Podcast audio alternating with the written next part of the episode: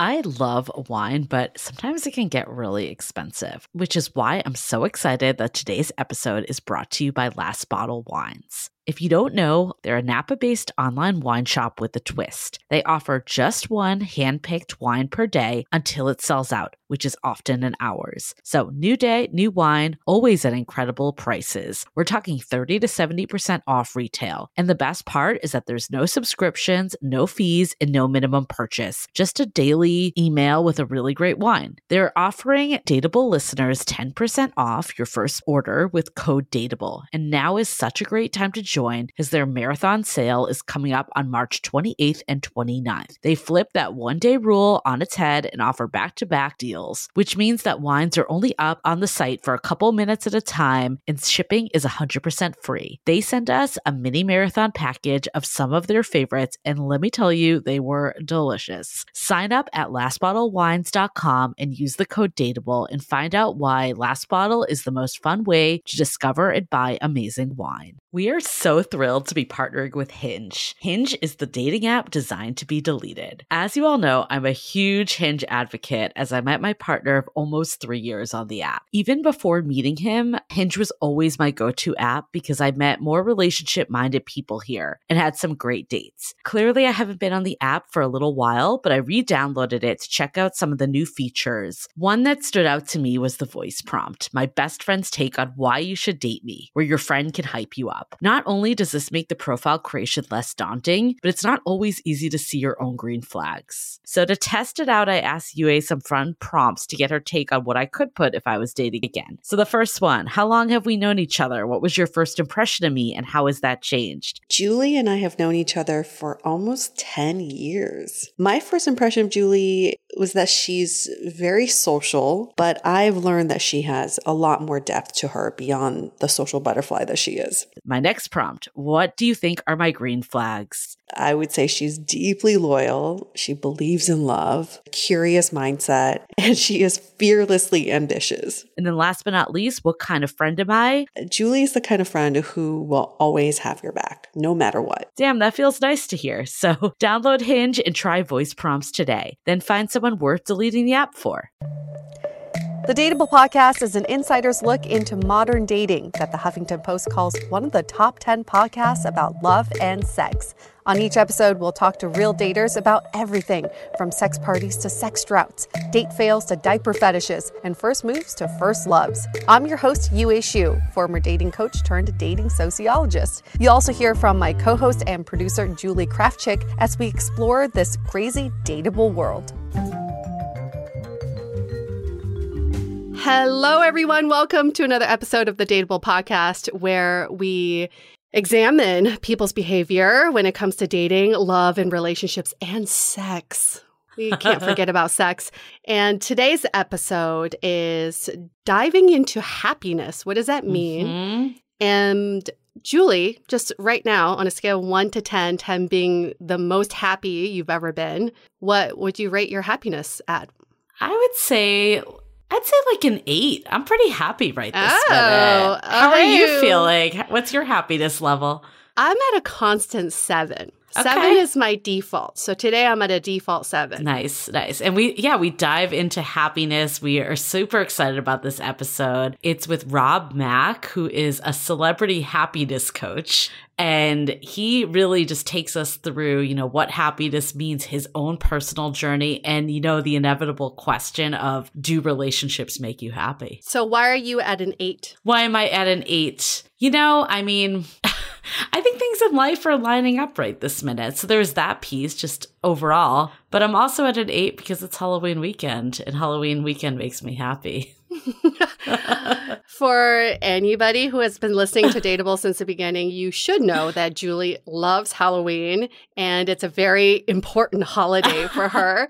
and last year was so sad because nobody celebrated. Nope. So, what do you have a costume this year or so did I'll you? probably be like a 9 tonight when I'm out. You know, might be a Oh. nine or a 10. We'll see how it goes. Okay. So I was thinking about costumes and I do have a costume. My boyfriend and I are doing a couple's costume. So cheesy. Love Always it. Always good. And we made it last night, or we attempted to make half of it. And we are going to be only people in San Francisco might get this, but we'll I'll fill people in. We're gonna be Carl the Fog and Carla the Fog. Because Carla has taken over for Carl. So, for anyone not in Oh. San Francisco, San Francisco is known for fog and it's gotten its own identity through what everyone calls Carl. And there was a Twitter account that Carl would say Mhm. really funny things about just the layer of fog that persists over San Francisco. So, how do you dress up as fog? So we so we made these big clouds out of styrofoam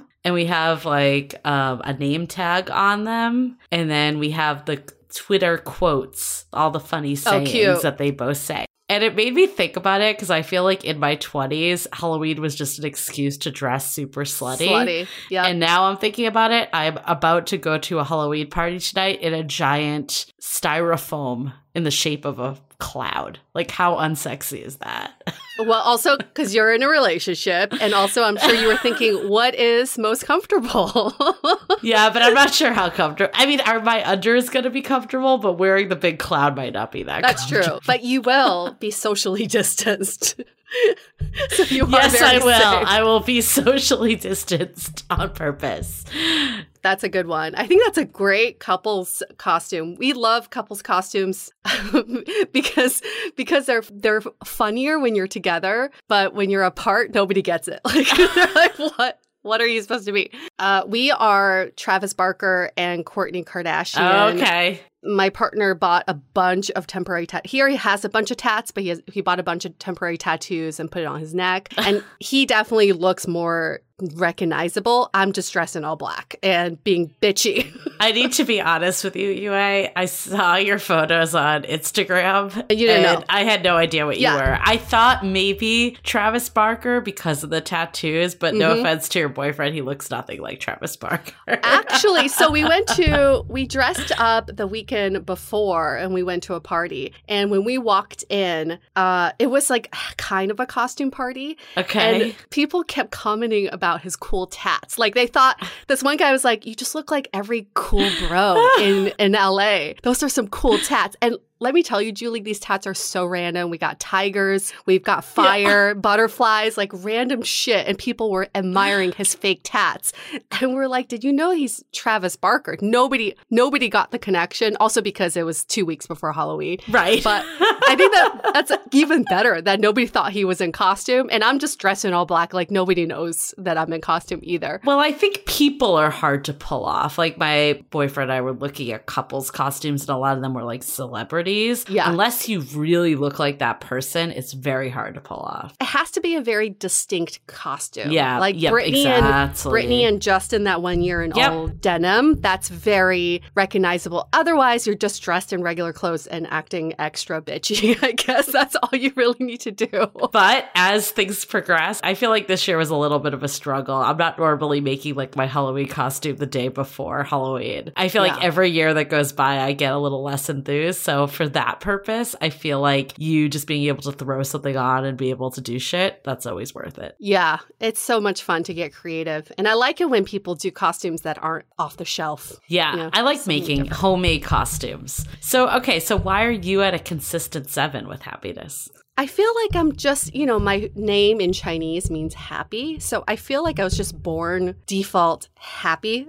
And I have these uh, outside ranges of like, I get to an eight sometimes and I get to a five or a six, but seven is just my normal state. I feel like I'm very lucky to be where I am. I feel very lucky to have the people around me, and my dogs make me feel sevens all the time. That helps. so that's why I'm at a seven. But there are very few things that can get me to an eight, believe it or not. Interesting. Yeah. So, I guess the question for you, since we're Mhm. like the big debate of this episode is, you know, does being in a relationship play into your happiness? What Mhm. would you say from your past experience? I feel like being in a relationship helps me understand different dimensions of happiness. Mm. So it opens up another level of happiness, but it also makes me appreciate the happiness I already have. Mm-hmm. What I about you?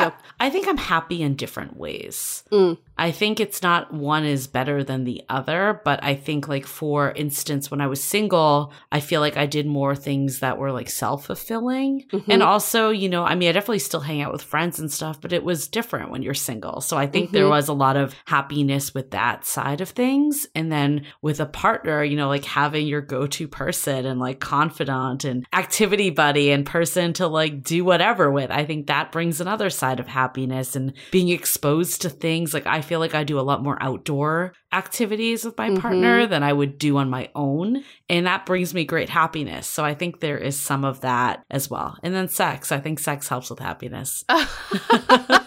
Consistent I- sex. Fucking hope so. that would really suck if you're like, sex makes me unhappy. that would be a terrible state to be in. I like this conversation we have with Rob though, because you'll see. I mean, we're so dependent on other people for our own happiness. Yeah. I've been there and I remember just being feeling miserable because of receiving a text or because of something a guy did. And now I Mhm. realize this is so independent of my happiness. And you'll see after this this episode, you'll understand you control your own happiness. Absolutely. But I think, like, you know, humans are wired to go through life together. Mm. You can definitely have happiness in solitude for sure. I think Mhm. there's been moments that I've been by myself. I'm thinking about if I'm in the hot springs in Calistoga myself, I am Totally. freaking so happy. But I think if I had no human connection, I think there is something about being connected to other people. And that doesn't mean that it needs to be a romantic relationship, but I think having relationships in your life is a key to happiness. I think though you can never rely, it needs to come with within. It can't just be this, like if you have a friend, let's say that's busy, for instance, it can't be that you're miserable because someone can't hang out with you. Yeah, and this is why we always say you can work on personal development all you want, but it has to be relational to other Yeah. people too. You can't do this stuff in a bubble. And I read the stat the other day that people who feel socially connected are 70% less going to be depressed or anxious because they feel socially connected. I hope I said that right, but that makes sense to you, right? It sounded good. It sounded like a legit stat. But I think that's actually a good point because that doesn't mean single versus in relationship. Mhm. There was a book that um, Eric Klinenberg that also co-wrote with Aziz Ansari. He was the co-author of Oh, Modern yeah. Romance. He so wrote sad. a book. Nobody remembers him. I know a, a book about being single, like single, like people, like that more and more people are living on their own this day and age. And he said that he's a sociologist. Like he studied that single people are actually go out more often, are more engaged with their communities, are more social overall. Not to say that if you're in a relationship, that means that you're sitting home every Friday night watching TV and that's it. But Mhm. overall, it doesn't always correlate that if you're in a relationship, you have more social activity. It's just different social activity. Yeah, we're also multidimensional. So it's other people who can bring out the different dimensions in who we are. Otherwise, we're just that one person by ourselves, right? So it's interesting. I think sometimes when you're single, I feel like there's more of a push to do things. Yes. Because You're more one, motivated. You're more motivated for sure. It's like one is that you'll meet people, but two, it's you don't want to be in that single stereotype of just staying in and doing nothing all the time. Mhm. And I mean, I think sometimes it can be nice to be in that stereotype. I do miss free time a little, but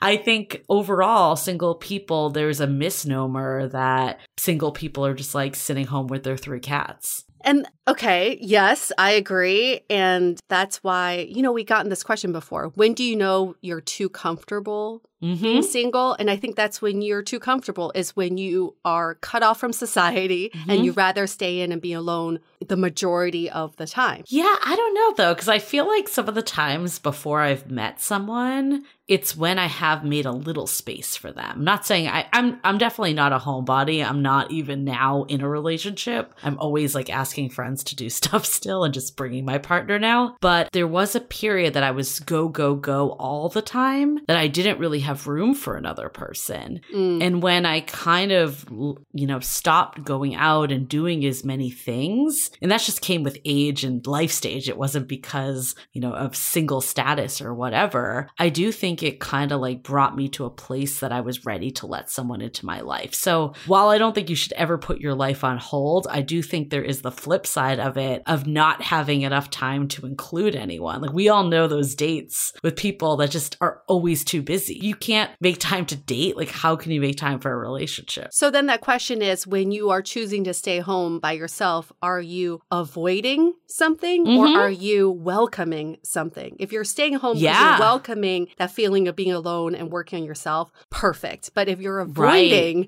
right. facing some of those issues, that is a problem. I think a lot of it's like what is the intention behind it, you know? Yeah. Like cuz I think a lot of people will say like I have a full life, I'm single, I've developed a full life, but is it because you genuinely love your life or is it because you've come to the conclusion you're never going to meet someone? Yeah. Even though it's the same outcome, it's two different mindsets. Yeah. Okay. Well, perfect segue into our question because the question is how do you know when you're in a good mental state to date? Mm, perfect segue. yeah. And this episode is all about that, but we'll just give you a little teaser into it. I believe you're in a, a good mental state to date is when you are at a place where you feel like your cup is full. And we've mm-hmm. talked about mm-hmm. this before. What does it mean to feel like your cup is full? You feel fulfilled. You can be at a default happiness when you wake up, and you're not dependent on other people to make you mm-hmm. happy. Your mental state is not dependent on other people's words or actions. I think when you're you have a life that you want to share with someone else versus mm. on depending on someone for a life. Those mm. are a very different statement. And I think making room for someone still means that you have a life. It's just yeah. that you want to bring someone into that life opposed to being in this state of just go, go, go and only my way, etc. But back to that example of staying in on a Saturday night, are you doing it because you have absolutely no one to call and mm. or you're avoiding social activities, or is it coming from a place that you want to have a night of kind of master dating and self love and pampering yourself and kind of taking that reflection time? Those are very different states. And kind of the first one is that you're relying on other people to build a life, where the second is that you have that life and you're just recharging from it. I am obsessed with that distinction. That makes so much sense to me because either you have such a freaking badass life. You can't wait to share it with someone else because you're like, come, come check out what I've been up to. Or you're waiting for someone to show you the life that you want to have. Mm-hmm. And that is a difference. We hear this in our community as well is I'm fine being alone, but I just feel like I could do so much more when I right. get into a relationship. Well, that's not really the case. You can't wait for your future no. self to do all the things that you want to be doing today. Yeah. And I think one of the benefits of a relationship is that it exposes you to new things and new ideas, mm-hmm. new hobbies, etc. But that doesn't need to be the only way you can expose yourself to that. I remember when I was single, I would find like different classes I could take all the time, whether that was virtual or in person. If anything, I wish I could get a little more of that back integrated into my life. So I think you can find that just in a different way and it's coming from within without relying on someone else. And then when you meet that other person, that's just another way to get that stuff into your life. I distinctly remember my time in New York. I was in my late 20s and my career was not going well. I didn't have the support system. I was so far away from my parents and I started dating this guy who, on the days he called or texted me, I was ecstatic. Oh, I thought yeah. I could do anything. I thought I was invincible. And on the days there was crickets from him, I would be in my bed, unable to get out, and eating ramen under my mm-hmm. covers. And looking back on that moment, I see that because my life was not where I wanted it to be, I put my entire existence on someone else. I can relate to that so hard. Like, I remember times I was just anxiously waiting for someone to text me back. And I remember one of my best friends would be like, I think it's because you have too much downtime, like at Ah. work and stuff, that you're thinking about it so much. Because when you're busy, you Mhm. automatically just don't get as hung up on things because you are doing shit, right? Yeah. But when you have all that idle time, what else are you going to do? You're going to wait by your phone and hope that someone can turn around your day. Yeah. So back to this question, Julie. Do you think that you have to have a perfectly fulfilling life first before you can start dating? Or is this something that you can just learn along the way? I don't think it's ever going to be perfect. Mm-hmm. I think there is a balance that we've talked about before too. It's if you have okay, let's we'll use the cup analogy. Mm-hmm. If you have like a, a splash at the bottom and that's it, then it's probably not a good time to date. You do need to do the self work to build yourself up. But if you're like 50 to 75% of the way there, so many people are always waiting for things to be perfect or to Mm. be, you know, in that ideal state. But the reality is you're going to be waiting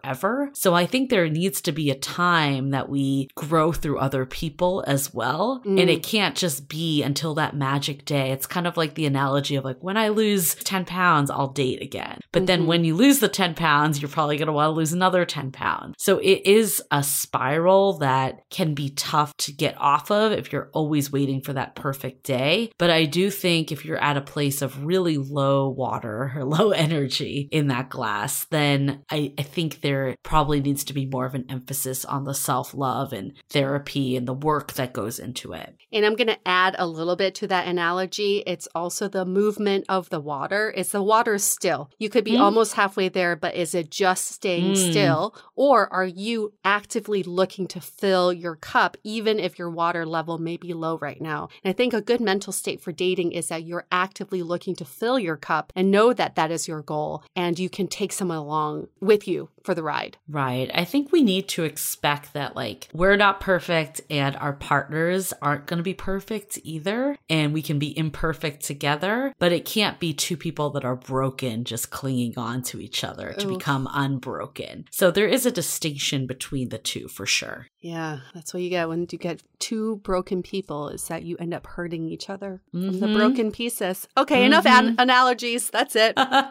Answering that question. we got to get on to the happiness, right? You know what makes me happy? Our Instagram account. Oh, yes. we'll go into some announcements. So at Dateable Podcast, you can connect with us through Instagram. You know, we put up a call for guests just the other day on Instagram of hmm do you want to be on an exit interview with some of your exes to learn what really went down? Do you want to be on a 24 hour date? We've already got some submissions in. Mhm. We're still trying to find a good match though. We don't want to just be like, you live in San Francisco, you live in San Francisco, go. We want to right. have a little more thought that goes into it. So if you're interested in being guests on either of those dating experiments, Mhm. definitely reach out to hello at dateablepodcast.com or DM us on Instagram. Also, there was a call out for toxic femininity. Mhm. That's a topic that we wanted to do really badly. So if you are an expert in this space or you just have a stance on it, I think in this we'd love to hear from a woman because it could go Yes. sour if we're doing toxic Yes. femininity with a man.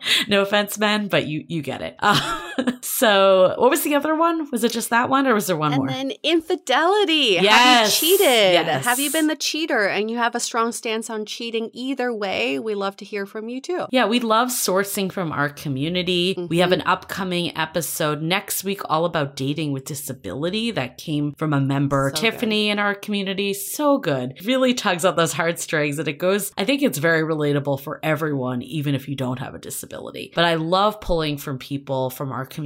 So definitely follow us. Make sure you're in the po- the Dateable Podcast Facebook group, Loving the Time of Corona. That's where we post this as well. And then Sounding Board is our premium members. Again, PSA, mm-hmm. if you want to join the Sounding Board, make sure to go to dateablepodcast.com slash sounding board and sign up. Or then you'll get admitted into the Facebook group. So I don't want to ignore people that have accepted it, but it's it is way easier if you just sign up and we can get you in. Yes. And if you want to see our lovely faces, YouTube, that's where to go. Dateable Podcast on YouTube. Yep, we're in some nice fall foliage today. So pumpkin. We're in pumpkin attire. Oh yeah, we're matching today without Pumpkin without even color. Uh, arranging it ahead of time. That's all the stuff you can see on YouTube. Okay, let's get into a few messages from our sponsors. This episode is brought to you by First Leaf. If you're a wine drinker, you already know that the selections are endless, which is why finding a wine that you like can be hit or miss. I'm sure we've all been there, walking up and down that wine aisle trying to pick out a bottle, but we have so many other better things to do with our time. Now that I'm a First Leaf Wine Club member, I don't have to worry about the wine selection process. First Leaf is a wine club that curates and ships wines that are perfect for you. And since they work with renowned winemakers from all over the world, there's virtually no limit to the variety of wines that you get to try. And when you rate the wine you receive, they learn more about your palate. So my shipments have gotten better and better over time as they learn about my preferences. I am having so much fun discovering all the different wines that I would have never known about in the first place, like all the different rosés out there. Join today and you'll get six bottles of wine for $29.95 and free shipping. Just go to tryfirstleaf.com slash dateable. That's six bottles of wine for $29.95 and free shipping at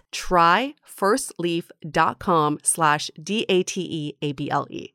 This episode is brought to you by the book Dinner on Primrose Hill by New York Times and USA bestselling author Jodi Thomas. This book takes readers to Clifton Bend, Texas, a small college town where two very different scientists, Benjamin Monroe and Virginia Clark, must team up on an experiment on the chemistry of mating. Sounds spicy already. Can these two opposites attract and quantify the science of love? Virginia knows her desire to work with Benjamin is motivated by more than just the potential of that prize money and hopes that he might not be as quite indifferent as he seems to be. And soon enough, their project, The Chemistry of Mating, is gaining notoriety. Friends, neighbors, the whole town has become involved. But no matter what the data determines, one conclusion seems inescapable love follows its own rules. You can get your hands on Dinner on Primrose Hill anywhere books are sold or at kensingtonbooks.com. Okay, let's hear it from Rob Mack all about happiness.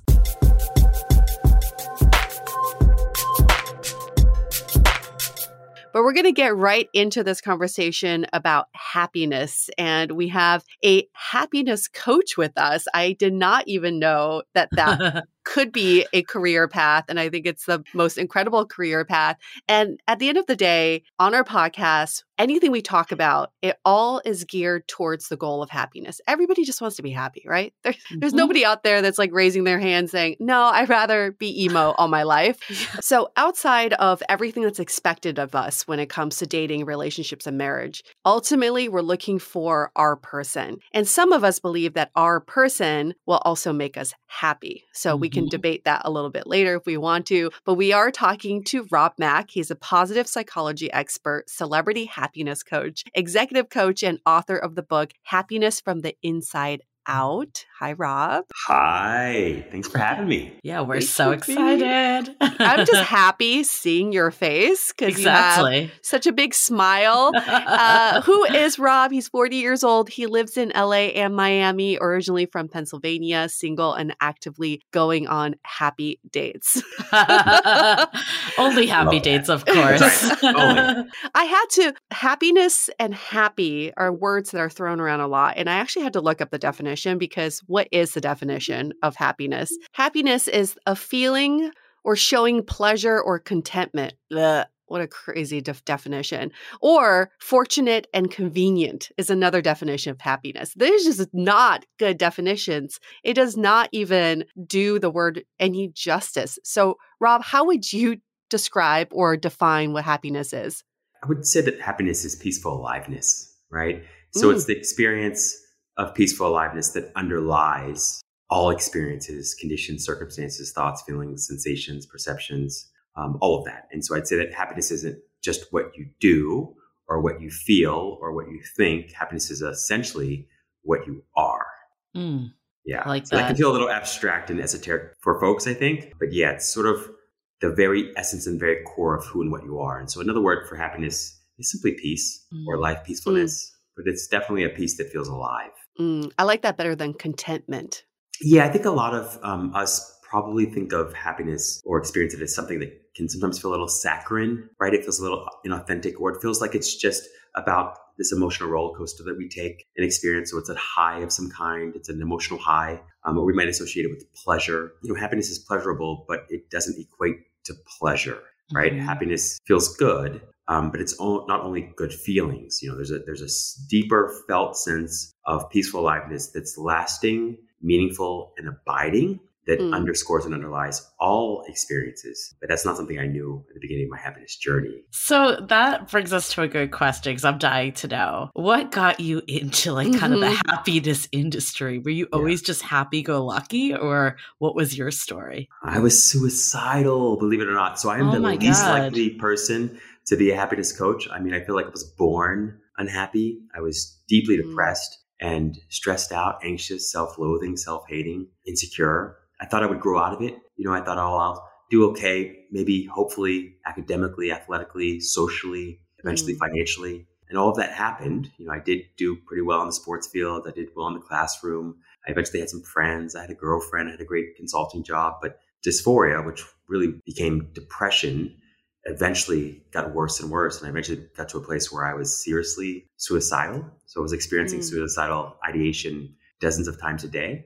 And so I got to a place where I decided I was going to do some research. And so I looked for means or a method to kill myself that I had access to that didn't feel too violent. Decided I was going to slash my wrist. So mm. went to the kitchen, got a kitchen knife, dug into my wrist. Still have the suicide test marks there on my wrist wow. to this day. But something very strange and unpredictable happened in the middle of that experience, which is that for no good reason, without the external conditions or circumstances of my life changing at all. I mean, I had a pretty good life externally, objectively. Mm-hmm. On the inside, I just felt this sense of peace and joy and inexplicable love that. I hadn't mm. really ever experienced before. So in that moment, I decided I was going to postpone suicide for just like 15 minutes. Like it wasn't very long, you know. Even that felt like a very tall, vicious order, and it felt nearly impossible to wait that long. But I did some research in that period of time, and before long, I discovered, most importantly, that I wasn't alone, and that there were some people mm. out there that were much wiser and maybe smarter than me that had figured out a way out. Mm. So yeah. you could come back from it. You've realized. How yeah. old were you? Um, I was in my early 20s. Oh, um, okay. Yeah. Wow, that's yeah. that's quite the story. I've been reading a lot recently about how when we are in the womb, we're the happiest. All of our needs are taken care of. You don't feel alone because you're tethered to another human being. And once we come out of the womb, we spend our lifetime chasing that feeling again. And I can definitely attest to the fact that I've been there as well. And it's a very dark place to be and to feel that loneliness is absolutely profound. So it's an incredible story. Thank you so much for for telling us that. And what about your current clients who come to you for happiness coaching, I guess you could call it? Are they also in a similar spot? Um, some of them are. Lots of them aren't, but they all share this roller coaster ride that is life. And so they experience the ups and the downs. And most of them, I would say without mm-hmm. question, want to experience more ups than downs, mm. right? But not all of them are suicidal or depressed by a long stretch, but lots of them, all of them are very familiar with stress and anxiety and insecurity and frustration, overwhelm, right? So, yeah, I mean, I think if, to, to be alive is to, I think, recognize and experience the frustration often of dealing with and navigating life. And that's what they all share in common. Well, I think one of the reasons why dating can be so difficult is that it shines a light to all of that. Mm-hmm. It's not really just about, you know, meeting other people. It's about really getting up with all your insecurities and fears and all the deep stuff that we've been suppressing for years. Like, how do you see, you know, clients come to you in regards to dating with happiness? Such a great question, Julie. I mean, I initially set out to be a happiness coach, mostly because I was trying to be happy myself. And so I didn't decide I was going to be a happiness coach. I just wanted to be happy. And then over mm-hmm. time, people noticed that no matter what I was up to, I was always carrying around my like, don't kill yourself books.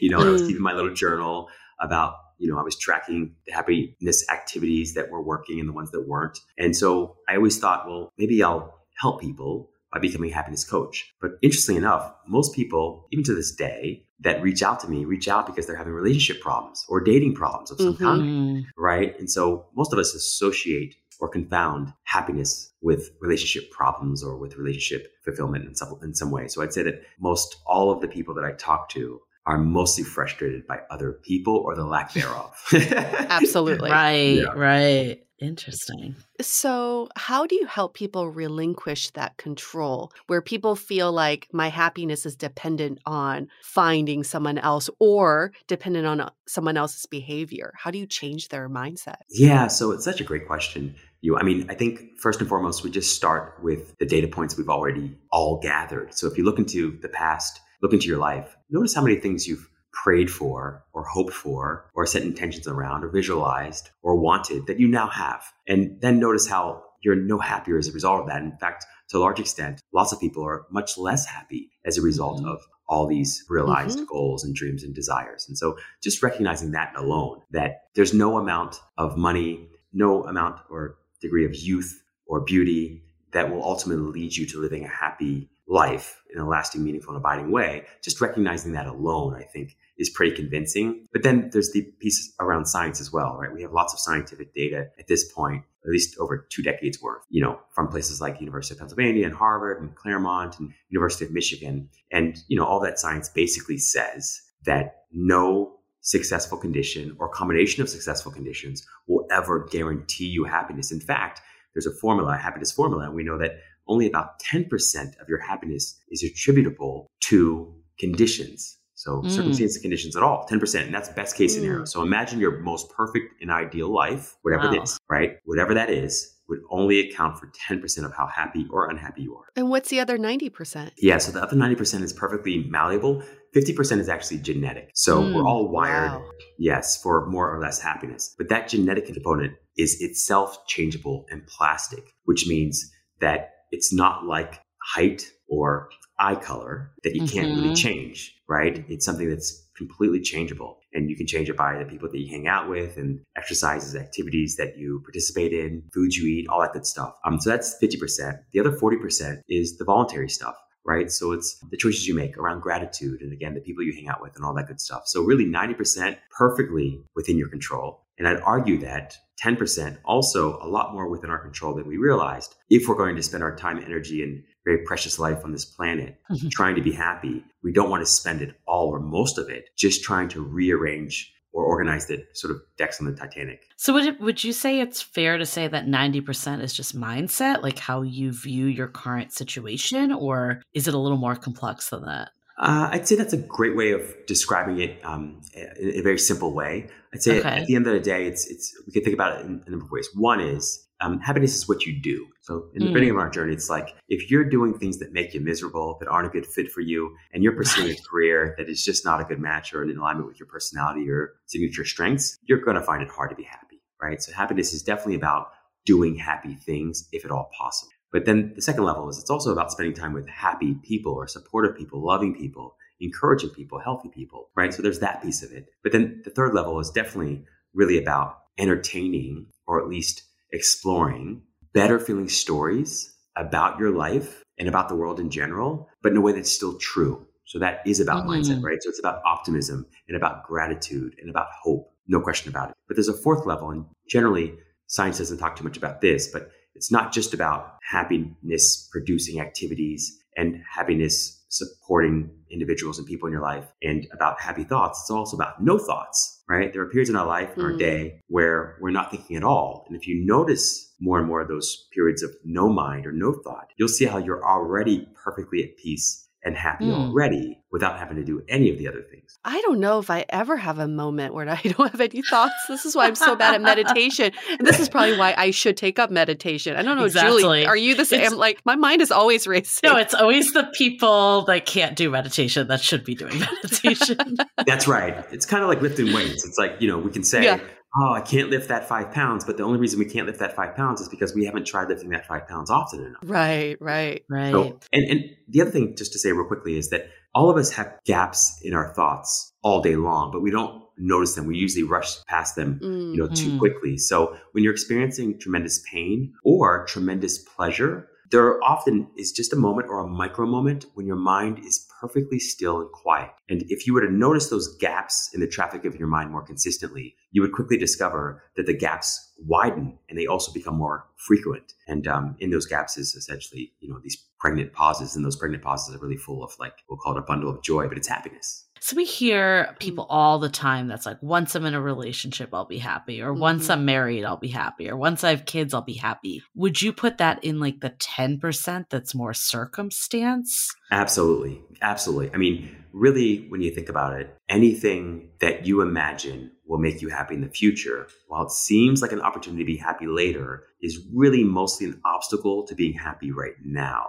So, Mm. any of those if then statements generally are a good indication that you're placing your happiness in the future in somebody or something else other than yourself. Mm. And that is the primary cause of your unhappiness itself. Right. So, what about people that are single that just hate being single? Like, how can you feel like happy in your current life stage or your situation or, you know, whatever it is, whatever stage you don't want to be in, essentially? Yeah. I'd say the first thing is try to take your power back and stop, if you can, outsourcing what you feel to anybody or anything else, or the lack of anything or anybody else. And one way to do it simply is just to create a list called your happiness islands. Those are things, people, places that allow you to feel inspired, energized, uplifted, happy for no good reason, just for their own sake. And do what you can to spend more time with those people, activities, people, you know, in, in places. Also, notice the things that make you feel really miserable or drained for no good reason. We call those your happiness deserts. And do everything you can to spend less time with those people, activities, and places, right? And so that's the good first step is just to begin to notice all of the incredible reasons that you have to be happy today, despite not having a partner or relationship. Mm. Do you believe that happiness can be addictive? That people want to keep chasing it, but for the wrong reasons? And I ask this because I feel like once I feel happy, I want to constantly feel that feeling. So I'm chasing after people, things to make me feel that again, but that's not realistic. Well, yeah, I mean, the, and you bring up such a great question. You know, I love it so much. I mean, we become addicted to pleasure. What you know, happiness. Mm. Um, I would say we're not addicted to only because it's something that is within us and that is essentially us. And so it's instead, I would say, you know, again, happiness is what you are. If you find yourself chasing a high of any kind, um, that's fine. You know, don't judge yourself for it, but also realize and recognize that that's not happiness. Like anticipation or pleasure Mm. isn't happiness. Happiness is pleasurable and it can be full of anticipation, but it's not the same thing. Okay, light bulb moment. I just want to repeat what you just said. Happiness Yeah. is what you are. So it's a state of being. And pleasure are those spikes, and those are the highs that people chase after. But happiness is accessible anytime, anywhere, right now. You just nailed it. Beautifully said. I mean, really beautifully said. It's like, yes, happiness is, it's not a lifestyle status. It's not even a state of emotion or a state of mood, which is what most of us assume. It's a state of being. It's not even a state of mind, although a state of mind will kind of lead you there a little, right? It's a state of no mind. It's a state of being itself. And that state of being, you can kind of think of like when you go to a movie, you go to a movie, watch a movie, and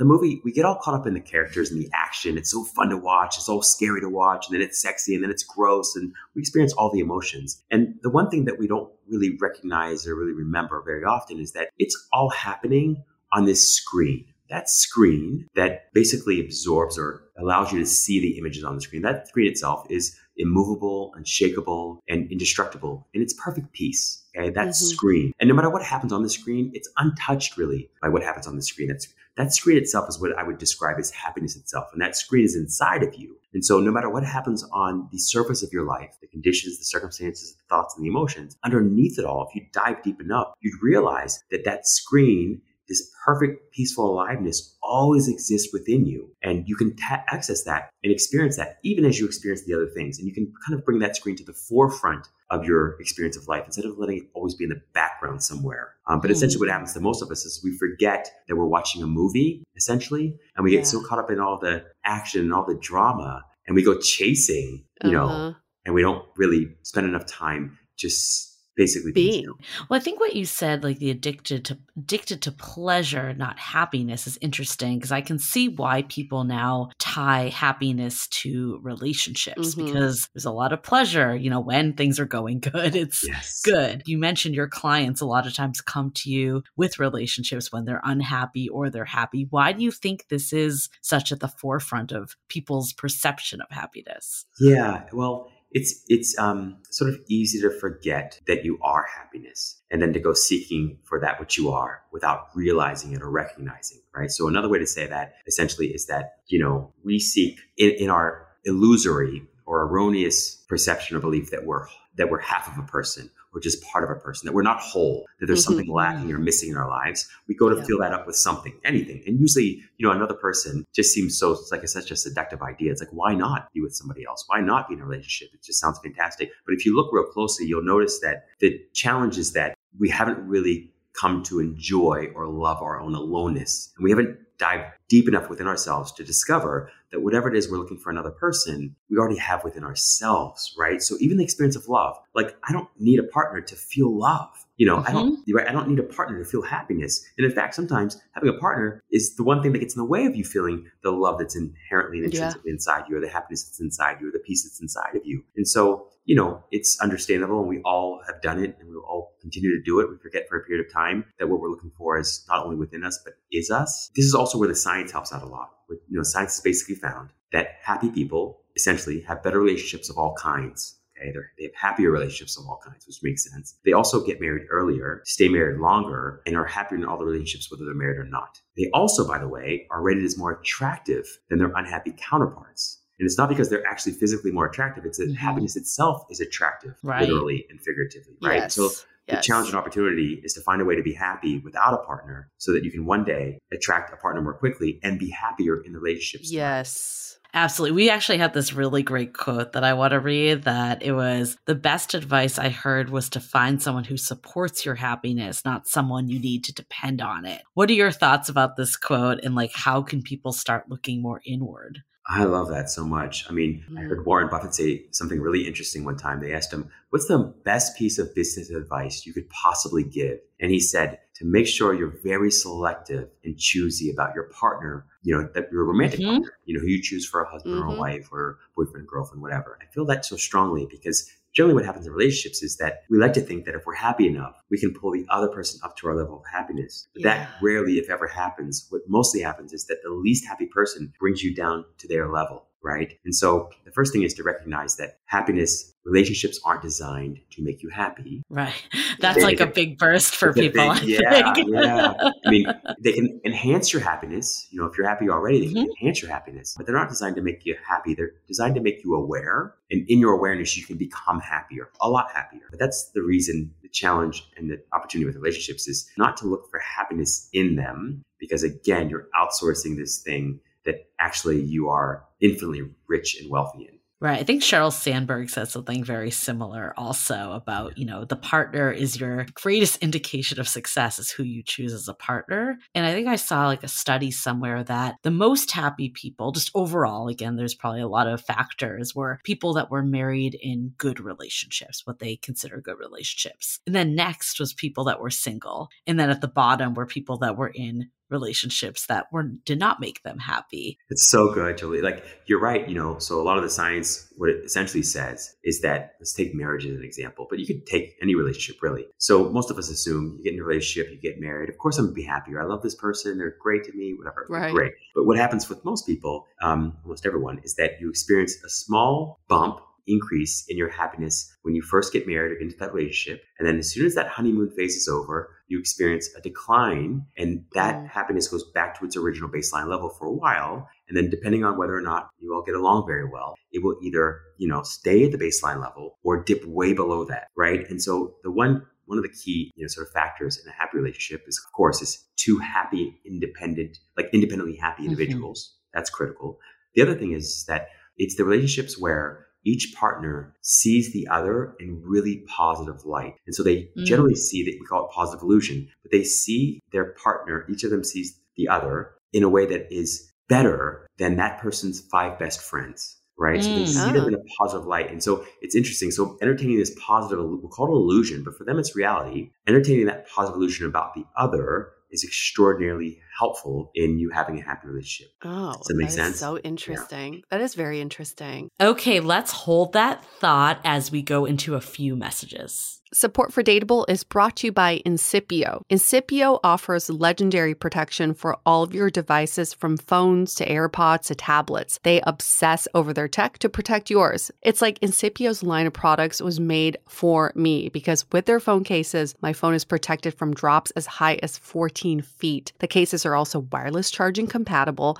and there's a lifetime warranty. So they've got you covered. I have the Organicore Clear case, which is made up of 100% compostable materials that reduces landfill waste by naturally re entering the environment from where it started. All the packaging is made out of 100% recyclable materials with eco friendly water based ink. Now, for Dateable listeners only, we have a special offer. These incredible cases are now available for purchase at incipio.com, and you can use the code DATEABLE for 20% off. That's I N C I P I com and use the code D A T E A B L E for 20% off. This episode is sponsored by Viia. We all know there are things that can help set the mood in the bedroom, but did you know a little THC could also do that? Yes, Viia has developed a unique blend of pleasure enhancing cannabinoids, libido strengthening herbs, and a low dose of THC all into one mind blowing gummy called High Love. This gummy, wow, it will awaken your senses, increase blood flow, and intensify any sexual experience. I've been pleasantly surprised by the High Love gummies because it is just the right amount of THC for me to have a good time without feeling sleepy. And hey, if THC is not your thing, Viia also offers a wide array of other gummies without it. And everything legally ships in 50 states with discreet packaging directly to your door. So if you're over 21, you can get 15% off and a free pack of award winning Dreams THC plus CBN sleep gummies with our exclusive code DATEABLE at viiahemp.com. That's V I I A H E M P.com. Let the gummies work their magic. Head to viiahemp.com and use the code DATEABLE to receive 15% off and one free sample of their Sleepy Dream gummies. That's viiahemp.com and use the code DATEABLE at checkout. Take your passion and pleasure to a whole new level with high love from Viia Hemp. This episode is made possible by Armoire. Armoire makes getting dressed easy. With a clothing rental membership from Armoire, build the perfect wardrobe with brands that are high quality, unique, and recommended just for you. All you have to do is take a five minute style quiz and select items from your dynamic, personalized closet. The styles show up at your door in as little as two days. Then, when you're ready for new clothes, just swap them out. Listen, I live in Southern California. There is absolutely no need for puffer coats or any sort of those winter jackets. But when I travel anywhere else in the world in these cold months, I'm often burdened with the task of getting winter clothes. And now with Armoire, I can just rent my winter wardrobe. It's brilliant. Right now, our listeners can give Armoire a try and get up to 50% off their first month. That's up to $125 off. Just visit armoire.style slash dateable. That is armoire.style, spelled A R M O I R E dot style slash D A T E A B L E to get up to 50% off your first month and never worry about what to wear again. Try Armoire today. We are so excited to share with you our new podcast, Exit Interview. Dates don't usually end with a satisfaction survey, and yet we rate everything in our lives, from Uber drivers to local coffee shops. So why don't we do the same thing when dating? We're here to conduct the ultimate romance review, featuring daters hungry for love who have agreed to call up old flames to gather honest feedback. Welcome to Exit Interview. He upgraded himself to business class while I was in economy. Wait, wow. what? There's feedback that will make you cringe. She could be a little bit hard headed, like not reading the writing on the wall. And feedback that will make you swoon. When she said that she had feelings for you. I had no idea. Really? and maybe you'll learn a thing or two yourself about how you can be a better dater, lover, or partner. Obviously, like knew I was gonna learn something. I didn't expect this. Welcome to Exit Interview. Listen to Exit Interview on the iHeartRadio app, Apple Podcasts, or wherever you get your podcasts. And for all the people who are not in relationships in those early stages of dating, and as you know, Rob, you're also dating. Uh, what what are some ways people can stay present and not let these bad actors destroy their happiness you know the the ghosting breadcrumbing not Right. texting back how how can people still stay grounded in their happiness during early dating Yeah, I think it's um, number one, prioritize happiness above everything and everybody else. Just realize that happiness makes your life better in all ways. First of all, it's like Mhm. happy people make more money than unhappy people, six hundred to seven hundred thousand dollars more on average over the course of their entire lifetime. As we mentioned before, they get married earlier, stay married longer, are happier in all the relationships no matter what. They're healthier, they live sixty seven years longer. So just prioritizing happiness is like a cheat code. It's like a master code to experiencing successful outcomes, particularly in relationships. That's number one. Mhm. Number two, then, is also taking responsibility for your own happiness and not outsourcing it to other people or things. You know, it's like cut out all the Yes. middlemen and middle women and realize and recognize that nobody can make and nothing can make you feel anything without your own consent, right? And so take your power back in that way. I'd say that's number two. Number three is then to make sure that you're focusing on enjoyment, that no matter where you are or who you're with, make the best of it. You know, make a decision that you're gonna make the best of it. And as hard as it is, and we know that you didn't choose the bad or undesirable person or circumstances, do what you can to still make the most of it. And so one way to say that is just learn to be more and more present, right? If you can learn to be more present and learn to make this moment matter by enjoying it as deeply as humanly possible, you'd be surprised how much better everything else goes. So we Mhm. have daters out there that just hate dating apps. They despise using them and they Yep. despise the dating process. There was uh, one person in our community that posted this great article about how it's not being single that's hard, it's dating that's hard. But ultimately, a lot of the people want to find their person at some point. How do you, because I know you mentioned earlier, like part of happiness is doing things that make you happy. How do you navigate this if you fundamentally aren't enjoying the process? Yeah, so I would strongly encourage you not to do anything that's not fun or that you can't make fun or you can at least accept in a sort of neutral way. That's number one. I mean, that's most unhappy journeys don't end happily. You know, unfortunately, that's kind of what the science is saying to us. Okay. So I would not encourage you to continue using dating apps if you absolutely hate them because you're going to pollute the entire space and all of your dates with that negative energy, right? So that's number one. I would say, um, you know, second, look for those place sort of spaces and places that you can both enjoy life and also enjoy people. You know, it's like if you can't enjoy people, how can you possibly enjoy dating? How can Yeah. you enjoy romantic, you know, experiences mm-hmm. with other people? You really want to practice enjoying moments and enjoying people as much as humanly possible without an expectation of where it's going to lead sometime in the future, right? So that can be a little challenging, I know. But the whole idea here is kind of like if you don't enjoy your own company, how the heck can I? How the heck can anybody Mhm. else? It's like you have to be able to learn how to enjoy your own aloneness or your own company in order to enjoy togetherness in somebody else's company. You can't enjoy your own. You can't ask anybody else to do what you can't do yourself.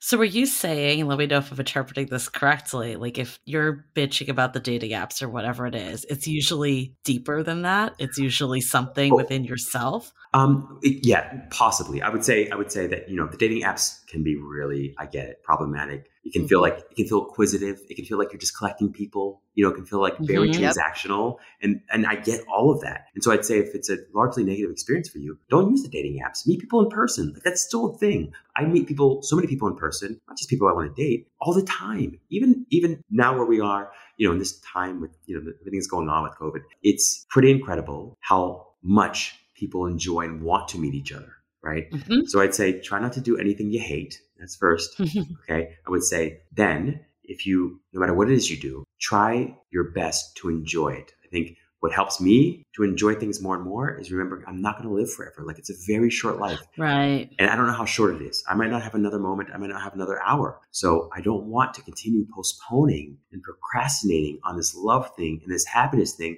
until just the right person shows up in the right, just the right way and does just the right thing or says just the right thing to me. It doesn't make any sense. Right. So I would say be a little less patient, you know, and do your best to make now matter.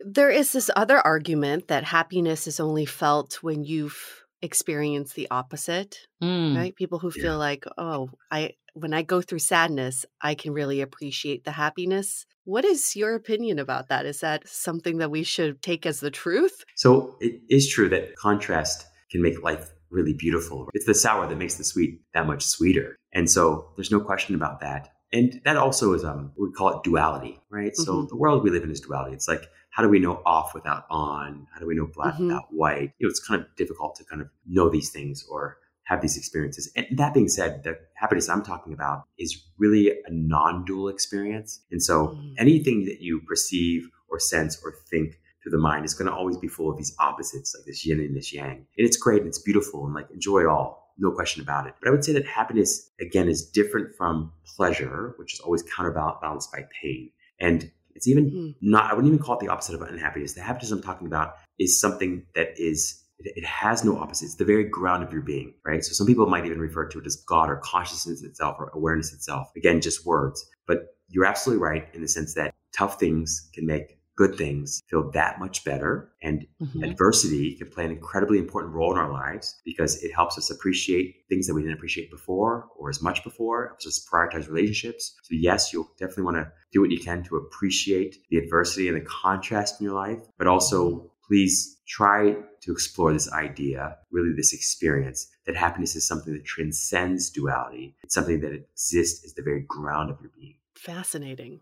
Fascinating. So I feel like you and I are real big proponents of mindset, like kind of what you were just saying around, you know, how do you start to see things in a different way? And I guess my question for you is do you think that's the key to finding happiness or do you think there's other tools and techniques that you've used along the way? Yeah, there's so many tools and act- I mean, there's so many exercises. I would say they kind of fall into like, um, I guess they're four buckets, but I'm sure we could break it down into a thousand buckets. But I would say, you know, the one is just you, you basically have full, four tools at your disposal. It's like actions that you take. Okay, so you want to do everything you can to try to take the happier actions. Okay, and sometimes you can't always tell what the happier action is until you've played it all the way out. It's like for lots Right. of us, Yep. drinking a lot of alcohol all the time feels like a great idea. But then you have the hangover, right?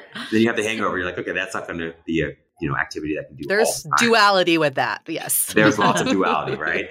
Um, so happy activities or actions, but then there's you know, and happy people or loving people, supportive people, and then there, but then there's like you said, happy sort of mindset. We'll call it that. And so that's all about telling a better feeling story based in truth about everything in your life. So it's like if you have zero dollars in your bank account, are you broke or is there only up from here, right? Or if it's Right, raining right. outside, is it a bad day or is it simply raining, right? And it'll be sunny Right. tomorrow, right? So mindset, absolutely. Now, that being said, that will take you but so far. It will take you to the very edge, right where you can sort of begin to actually dive all the way into happiness. So the thing I discovered about, let's say, positive thinking, even the most positive thinking will not give you a perfectly positive life. There's still going to be this contrast, right? And if you notice underneath most positive thinking, there's still this level of anxiety, just this low level of anxiety, which, right? And so it's kind of like still, it's better than negative thinking, way better, but it's still not quite it. And so you sort of take this leap. And this is where we get expressions like the peace that passeth understanding, right? Mhm. Or the eternal sunshine of the spotless mind, right? It's a speaking to this happiness that exists as a state of no mind, as, as a state of no thought. And that's kind of where meditation comes in very handy, or practicing the presence, or all these other terms that sometimes people use. But there is a happiness that can begin with happy activities and happy actions and then lead to happy people and also lead to happy mindsets. But then there's another step that you ultimately want to take that is beyond the mindset. So baby steps first. Mm-hmm. open that door or just Yes. I don't know, push it a little bit and then Yes. eventually it'll fully open. Exactly, exactly. And what you'll notice is that like that final step, like think about that moment right before you fall asleep at night, right? There's like you're so tired, you don't want to move your body, you're so tired, you don't have many thoughts left. It's like right before you slip off to sleep, like that one moment right before you it's so blissful. That moment of no thought. You're not thinking anything, you're not doing anything, you're just so comfortable in your comforter and your pillows and all that good stuff. Mhm. And you're not really and then you're sleeping. And then notice for eight hours, maybe you dream a little bit, but you feel so refreshed in the morning. And Mhm. besides that dreaming part, most dreamless sleep is nothing but no thought, but it's Right. so blissful, right? So we all have that experience. In fact, we're more familiar with that experience than we are anything else, but our mind will convince us otherwise most days. Hmm. I guess the only kind of counter I'd have to that is sometimes when you're doing nothing, is that always the best state either? You know what I mean? Like So- if you're not taking any action, is that a good thing? Right. So here's the beautiful thing, and I love that point you make. So we sometimes think of being as opposite from doing. So it's like just do nothing. We think of it as the opposite of doing something. But but I would argue that there's a way of being that includes doing. right? So it's Mm. like it's like the runner who can run super fast, but inside in their mind in their heart, they're perfectly still. There's a relaxedness about it. They're, they're totally at ease, right? So we're talking about that. It's more like flow state. It's like Flow state. Yeah. I was gonna yes, right? It's possible to be totally at ease within your own skin, totally at ease with the world on the inside, and not to be lost in discursive thinking and obsessive compulsive over analytical thinking, and to just be on the inside while you take massive action on the outside. But your happiness doesn't depend on the ma- massive action you take, and it doesn't depend on the results of the massive action you take because you're still always resting inside. That's what we call resting in God, right? Or resting Mhm. in presence. It's taking action, sure, why not? But it's not being lost in the action. It's like being in the storm, but not letting the storm be in you. Mm. So you had this quote on Instagram again that you don't have to seek happiness. You just have to stop seeking unhappiness. And I love that so much. I'd love for you to dive a little deeper in, but I think when I think of that quote is I think of people that are chasing situationships, for instance, that it's clear that's not bringing them happiness, yet they stick around or they're in a noticeably bad relationship. Why do you think one people do this and how can they stop seeking Yeah. unhappiness? So, great question. I mean, the first piece is, you know, the, bri- the brain, beautiful problem solving instrument, is also a troublemaker. Okay. So the brain is built with all of dozens of biases. Okay. And one of the major biases is the negativity bias, which means that the brain operates the way that a century of a ship does. Its job is to look for problems to solve and dangers to avoid, to keep you mm-hmm. alive. So the brain is built for survival, not necessarily happiness, although it does a pretty good job of that as well. And so what that means is that the problem always gets our attention. And so while we think, oh, there's an opportunity to be happy later, we've actually just identified a problem now, which is like we're lacking this thing. Maybe it's more money, maybe it's a partner, maybe it's a relationship, but the brain has this negativity bias. And so we're always up against this beautiful brain that loves solving problems, but also loves creating problems as much as it loves solving them Mm. right? So that's the first thing. It's kind of like this idea when, when all you have is a hammer, everything looks like a nail. Well, when all you have is a brain, everything looks like a problem to be solved. So that's Ah. really the main sort of crux of what often leads us down paths of sort of unhappiness. And if you look at the rest of nature, I mean, most of nature is perfectly blissful. Like only human beings make a problem out of their own existence. Like you ever think about that? Yeah. like only human beings really kill just to kill like because it's coming from like there's some unhappiness here or ang- like most animals in the you know animal kingdom they, they, they kill to eat but they don't just Yeah, kill to kill right survival Right. right or whatever and so just notice the ways in which yes we think we're so civilized as human beings um, but we're also right we also create a problem out of our own existence and a lot of that is just you know we love the brain but the prefrontal cortex can Well, the the also the problem with a lot of daters is that we think we know what we're looking for, and we Mhm. think we know how to gauge if someone's a good partner. So even thinking about the traditional way of setting a barometer, you know, how you would evaluate someone as a partner, people always say, "Does he make you happy? Does she make you happy?" And I think that is the wrong way of thinking about it because no person can ever make you happy. But I would ask, does this person take away from your happiness? Mm. So good. That's so good. That's so poignant and profound. That's exactly right. You know, it's like, are they supporting you in your happiness? Right? They can support you in it. But the greater question, the better question is, yeah, are they taking away from it? Right? Do you feel drained? You know, I mean, I think we've all had the experience where it's like you love someone very much and you feel such relief when they're not around. Right? It's like, oh, Yes. I love this person, but they feel I feel so stressed and anxious when they're around, and I feel so much relief when they're not around. And so that's also a good sign. But yeah, I love that. I love exactly the way you framed it. Yeah, I mean, I definitely think happiness needs to come from within 100%. But I do think being in a happy, healthy relationship, I use the word happy, but in a healthy relationship can make you happy. I, I feel it. Like, I guess, is there a counter of that? Like, why? I guess if we're really saying that it, relationships don't make you happy, why are we all chasing them? Yeah. So so I'll say this, and I and I love the point you're making. You know, relationships matter. Okay, there's there's no question. Relationships matter. And when we look at the science, we know that relationships matter almost more than anything else in terms of happiness. The, the, the, difficulty and the challenge and the sort of misperception that we often have is that that social connection that you ultimately want to feel has to come or should come or best comes through a romantic relationship. Okay. Mm. I would say that friendship is one of the highest forms of relationship in my mind. Like kindness, kindness is what I really want. When I talk about love, I talk about kindness. Like kindness is the highest kind of love from my perspective. And if you think it only comes through, or mostly comes through, or has to exclusively come through a romantic partner, you're setting yourself up for a lifetime of challenges because it's like hoping that this one person will be this one stop shop for all of your psychological, emotional, Yeah. and spiritual needs. And that's Right. a lot. To, a lot that of put it pressure. lightly. It's yeah. It's yeah. It's um. And I would argue that it's impossible for anyone else to do that for us when we can't even, or we haven't even done that for ourselves. Right? It's like most of us are asking others to do for us what we haven't been able to do for ourselves, which is like fully unconditionally love us. Like how many people Mhm. have you met that have fully unconditionally loved themselves or even fully known themselves? And yet we're asking some stranger whom we haven't met yet to do it not just today, but forever. I love it. And I want you to experience all of that. I want all of us to experience all of that if that's our desire. But if I was placing bets, I wouldn't put my money on that. Well, Julie, also I have some thoughts about what you said because I've been thinking about this too. Is it chicken or the egg? But I don't actually think it is chicken or the egg. I think we've been thinking about this backwards. When we've been in healthy relationships, we attribute it to our partner and our relationship. Mm, When if we really think about the root of it is because you were happy to begin with.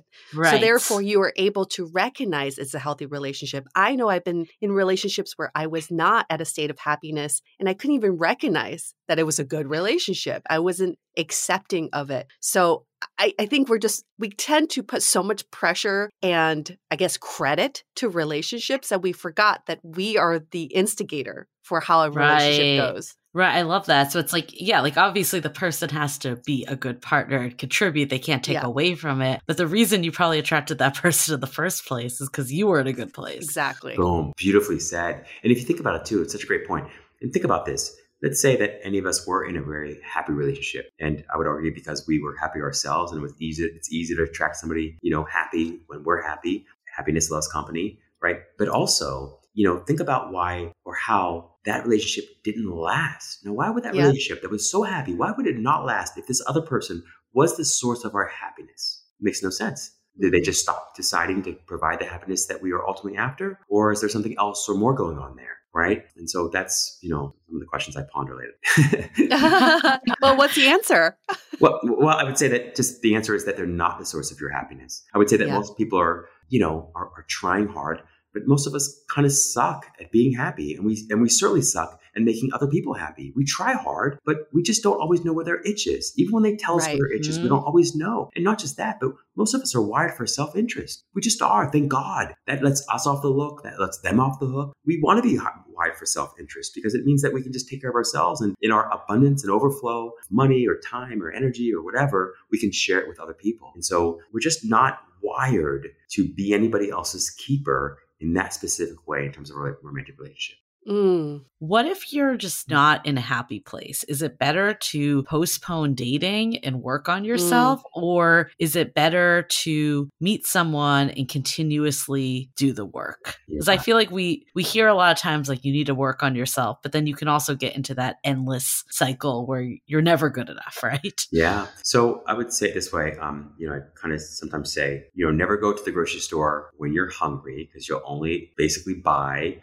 and collect junk food. Junk food. Right. Yep. And, and never go to the dating pool when you're unhappy, right? Like Mm. that's generally going to also end up with some junk experiences in relationships. Now, challenge with that is some of us just feel like we have no other option or we're just so into it. We just have to do it no matter. And listen, that's perfectly fine too, because I promise you'll have enough experiences and you'll gather enough data points that will eventually lead you back to yourself. Okay. But I would say and argue, try not to go to the dating pool, you know, when you're unhappy. And instead, you really want to make this happiness thing priority, Mhm. almost a career, not like something you get paid for, but meaning that it want you want it to be the most important thing in your life because the only reason you want to date is because you want to feel better for having dated and for having been in a relationship and for having a partner. Yeah. You're ultimately after happiness. It's like no matter what you want Right. to accomplish, acquire, achieve, you only want it because you think you'll feel better. That better feeling is what we call happiness. So instead of just Mhm. routing it through all these different people and places and things, just try to learn to go directly to the source for it. And then I promise if you can do this one thing, which feels so hard in the beginning, it will make everything else easy in the end. Everything else will become easier. Dating will become easier, and making money will become easier, and saving money will become easier, and staying healthy will become easier. It all becomes easier if you tackle the real thing you're after and the real thing you want first. But most of us don't do that. We put the cart before the horse, and then we're like, Yep. you know, 110 years old, and we're like, oh, I only had to live my life happily.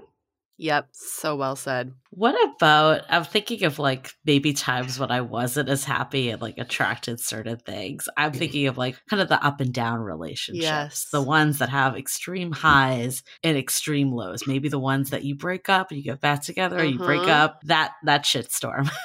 Can We've all been there. Mhm. yeah, we all have.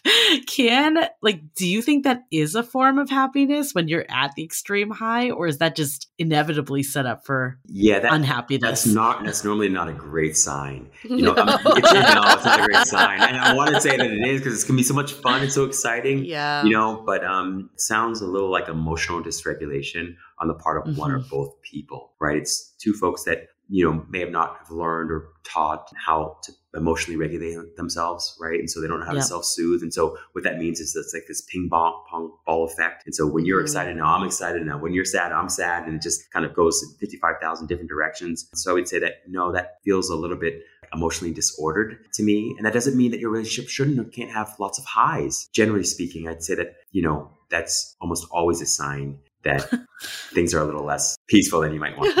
Yeah.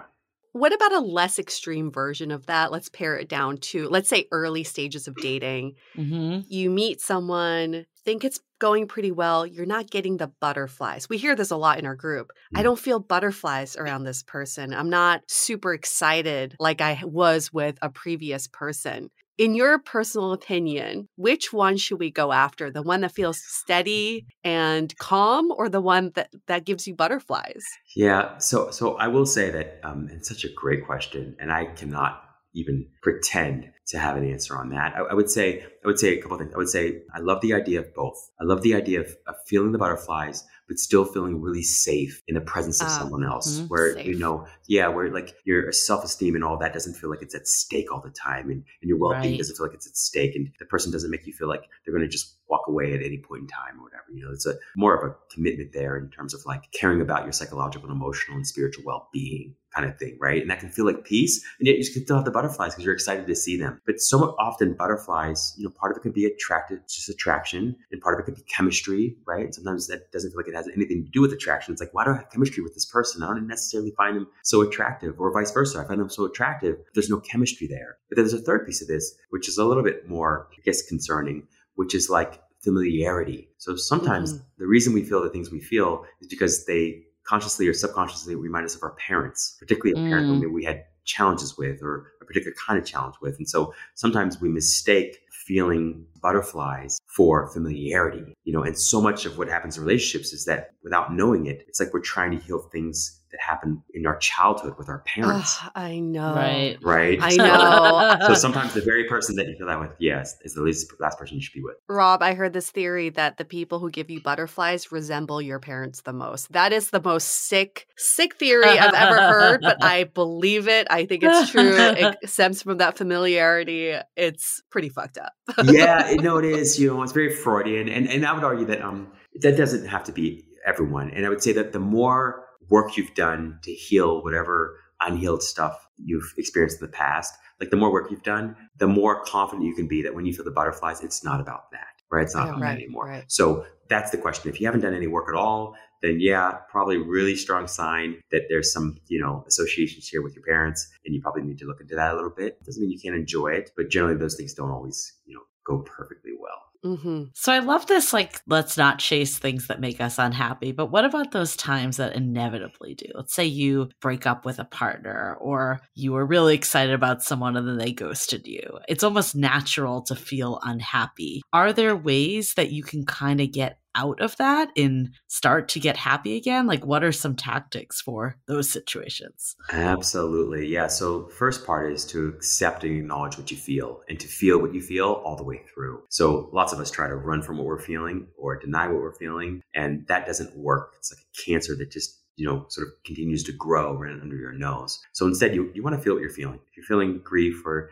you're mourning or you're sad or you're feeling insecure, just notice what you're feeling. But instead of feeding what you're feeling with thoughts and with rumination, self rumination particularly, is what, which is what most of us do. We think that we're processing, but we're mostly just self ruminating, or we think we're reflecting, Mhm. but we're just really self ruminating. And that self rumination and that sort of discursive thought is just feeding and fueling the very pain that you're experiencing. And so it lasts longer than it normally would. And so instead of going to the brain, you want to go to the body. Where do I feel this sadness, this anxiety, this overwhelm, this disappointment, this loneliness? What do I feel in my body? And then feel into that place in your body. Okay. And then when a thought occurs or surfaces, you notice the thought without judgment and just let it go. You come back to the body. And if you want, you can make this is why meditation doesn't have to call it meditation. I don't like using that word too often. People get like, you know, scared away. But the idea essentially is just noticing what you feel and what you think without feeding it, without judging it, and just being with it, right? And that doesn't mean you can also Swiffer. You can also do your work, right? It doesn't mean that you have to totally stop living,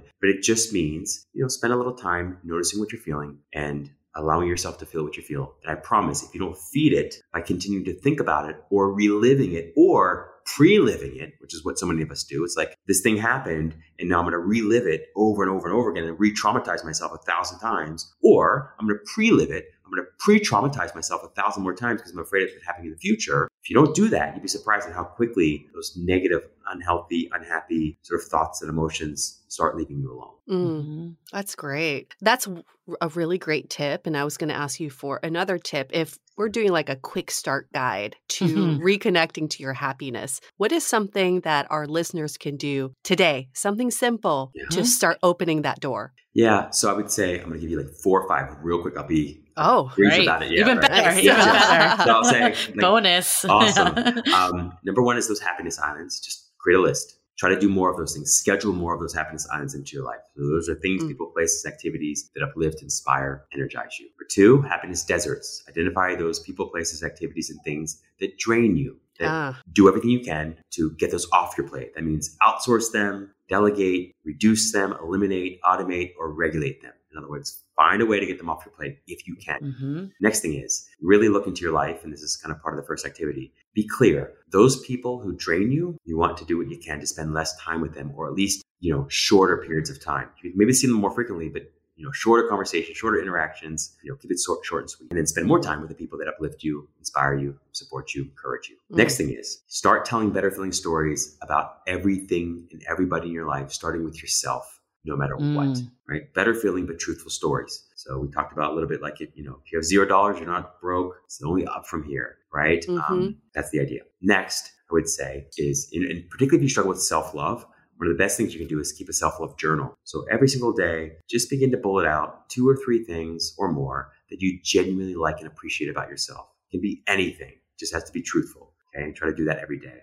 The other thing I'll mention in terms of like the no thought thing, because I think that's where people get sort of stuck the most yeah. is what I call micro meditation. So micro meditation is just one breath. So I don't know if you've ever been to a meditation class, but it can feel Mhm. torturous and Yes. super annoying. Like Yes. you know, if you've ever done it, it's like the last thing you want to do. But a micro meditation is one breath. And I discovered I could always do one breath. And in the one breath, all you're doing is you're pretending like this moment, no matter where you are what you're doing or who you're with, is the last moment you have on the planet in your life Wow. ever. So really be sincere about that. Like this could be the last moment I have. And so I'm going to milk or juice this one breath for as much joy as I can possibly get out of it. So I'm going to let all my thoughts go. I'm going to breathe from the stomach, through the nose, from the stomach, let all my thoughts go and just try to enjoy it. If I've never enjoyed a breath before, right? So you want to do that as often you can remember throughout the day, no matter what else you're doing. That one activity, exercise, micro meditation, has probably been more helpful to me than almost anything else I've done when I've been consistent. Oh, wow.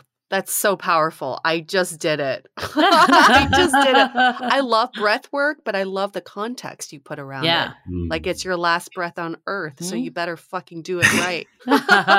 okay, well, this is a great segue into takeaways. Uh, there's so many things to unpack here. I think, I mean, the first one, I think we've come to the consensus that romantic relationships are not the key to happiness. It is from within. That being said, though, I think human connection is essential in life. Like, I think humans are meant to connect with other people. And I think loneliness can be a major reason for unhappiness. So while I think the emphasis might not always have to be on romantic relationships, having relationships in your life is still very, very important. And that is a way that you can, you know, connect with others, but it should never be at the detriment of connecting with yourself. Mm-hmm. Love that. Beautiful. I think my other takeaway is this better feeling story. I love that. We always say positive mindset shift, and Yeah. I like that too, but I feel like sometimes it feels a little intimidating. And I think at the crux of it, we're saying the same thing is this better feeling story. It's Yeah. how can I spin it that I see the good in the situation? Like when we talk about dating apps, for instance, you can say, well, people flake on me all the time. Or you could say, I could meet someone I never met before or I would have no access to. Both are Mhm. true stories. We're not going to deny that people flake all the time. But what is it really serving you to fixate on that story versus the other true story that you could find a great connection here? So I think rewiring it from that, and I think that that terminology, I love it so much because, like you said, it's it's true, and when you believe it, then you'll start to see it's true. But it is true. It's not like a falsism. It's just choosing to find the more um, positive part of what's going on in your life. Love that. So Love good. that. Yes, it's so magical to think about this because it's very similar to my takeaway, Julie. Is there's a dotted line between illusion to reality, and you said this earlier, Rob. Is what could be seem like an illusion if you believe it, it is your reality. And I think telling yourself these better stories about your life, your your own self-love will turn that illusion into a reality. I really believe that happiness is our default setting and nobody can take it away from us, only yourself. So I think we need to have a little accountability with our own happiness that nobody else is causing our happiness Mhm. or unhappiness except for yourself. And because of that, we just got to scratch a little bit more to find that happiness, but it's there. It's like the first layer of our skin or whatever, whatever they call it in those skincare commercials. It's like just scratch the surface and it's there. You've always had it. Instead of delaying it into the future that you talked about earlier, it's don't postpone happiness. Don't give your future self so much Mhm. pressure to make your current self happy because that's not going to happen. It is forever accessible to you and tap into it whenever you want to. And there are some great tactics that Rob just told us about to tap into the happiness. Oof. You two are good. You two are good. You're good. Really? Man. You know, it's not our You've first rodeo. before. I might have done this. That's right. I might have done this before. I mean, I know you're obviously the happiness expert here, but is there any parting advice or words of wisdom that you would like to leave our listeners with? Yeah, I, um, I just keep it simple. I'd say, um, you know, think less, live more. Think less, enjoy Mm. more. Think less, love more. You know, you don't have to wait for a lover to love. You know, you don't have to wait for a Mm. partner to, Love to, to love. You know, you can love the cashier. You know, you can love the person in the mirror. You know what I mean? You can. You can love the kitten. You can love the tree. Like you can love the sunset. Like just you know, love. Don't wait to love. Don't procrastinate. Right. Don't hesitate. You know, don't postpone. Like love now, live now, enjoy mm-hmm. now. I love that so much. I mean, we always say that to people that are, you know, searching for love. It's you have love. You've been in relationships before. Even if you haven't been in a ton of romantic relationships, you have a family, you have friends. Those are all relationships. So everyone is capable of love and relationships, whether you're in a relationship or a romantic relationship or not. So good. I love that. Beautifully said. Thousand percent. I'm gonna go and make my happiness island and happiness Yeah. I'm desert going to do that right now. I love I'm it. gonna do that with my partner and Yeah, see if we too. have any overlapping islands and deserts, and then we're gonna get to action on how to deal with all of that and create more happiness for ourselves. Thank you so much, Rob, for being on our show. If people want to get to know you a little better and learn about your services, where can they find you? For sure. Um, you can find Happiness from the Inside Out and Love from the Inside Out soon at Barnes & Noble and Amazon and everywhere else great books are sold. You can find me at my website at coachrobmack.com. And you can also find me on most all social media platforms, probably most consistently Instagram at Rob Mack, M-A-C-K official. Awesome. When does your next book come out? Ah, it's going to come out the end of this year. That's Okay. fingers crossed, but it should be December. Yeah. Awesome. Awesome. Very exciting. We'll definitely promote it to our community as well. I'm sure they would love to read that. So appreciate you all. Truly appreciate you. So, for our listeners, there is a source of happiness for us, which is uh, Apple Podcast reviews. if you can I give you us, were going to say that. Even though happiness is a default setting, we are happier when you leave five stars and give us a nice sentence or two about why you love us. It absolutely increases our happiness meter. Just saying, you are you are responsible for our podcast happiness. We'll just put that on the table. You've been getting so creative with the reviews lately. I just love them every time. My favorite part of the podcast. so I'll, I'll leave it at that. But yes, it does make us happier. And on that note, we will be wrapping up this episode. Stay, Stay dateable. dateable. The Dateable Podcast is part of the Frolic Podcast Network. Find more podcasts you'll love at frolic.media slash podcasts. Want to continue the conversation? First, follow us on Instagram, Facebook, and Twitter with the handle at Dateable Podcast. Tag us in any post with the hashtag Stay Dateable, and trust us, we look at all those posts. Then head over to our website, dateablepodcast.com. There you'll find all the episodes as well as articles, videos, and our coaching service with vetted industry experts. You can also find our premium Why series where we dissect, analyze, and offer solutions to some of the most common dating conundrums.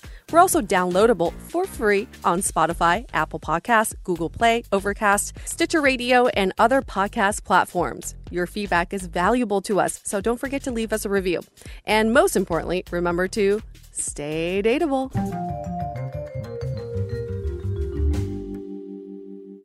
At Parker, our purpose is simple. We want to make the world a better place by working more efficiently, by using more sustainable practices, by developing better technologies. We keep moving forward. With each new idea, innovation, and partnership, we're one step closer to fulfilling our purpose every single day. To find out more, visit parker.com/purpose. Parker, engineering your success.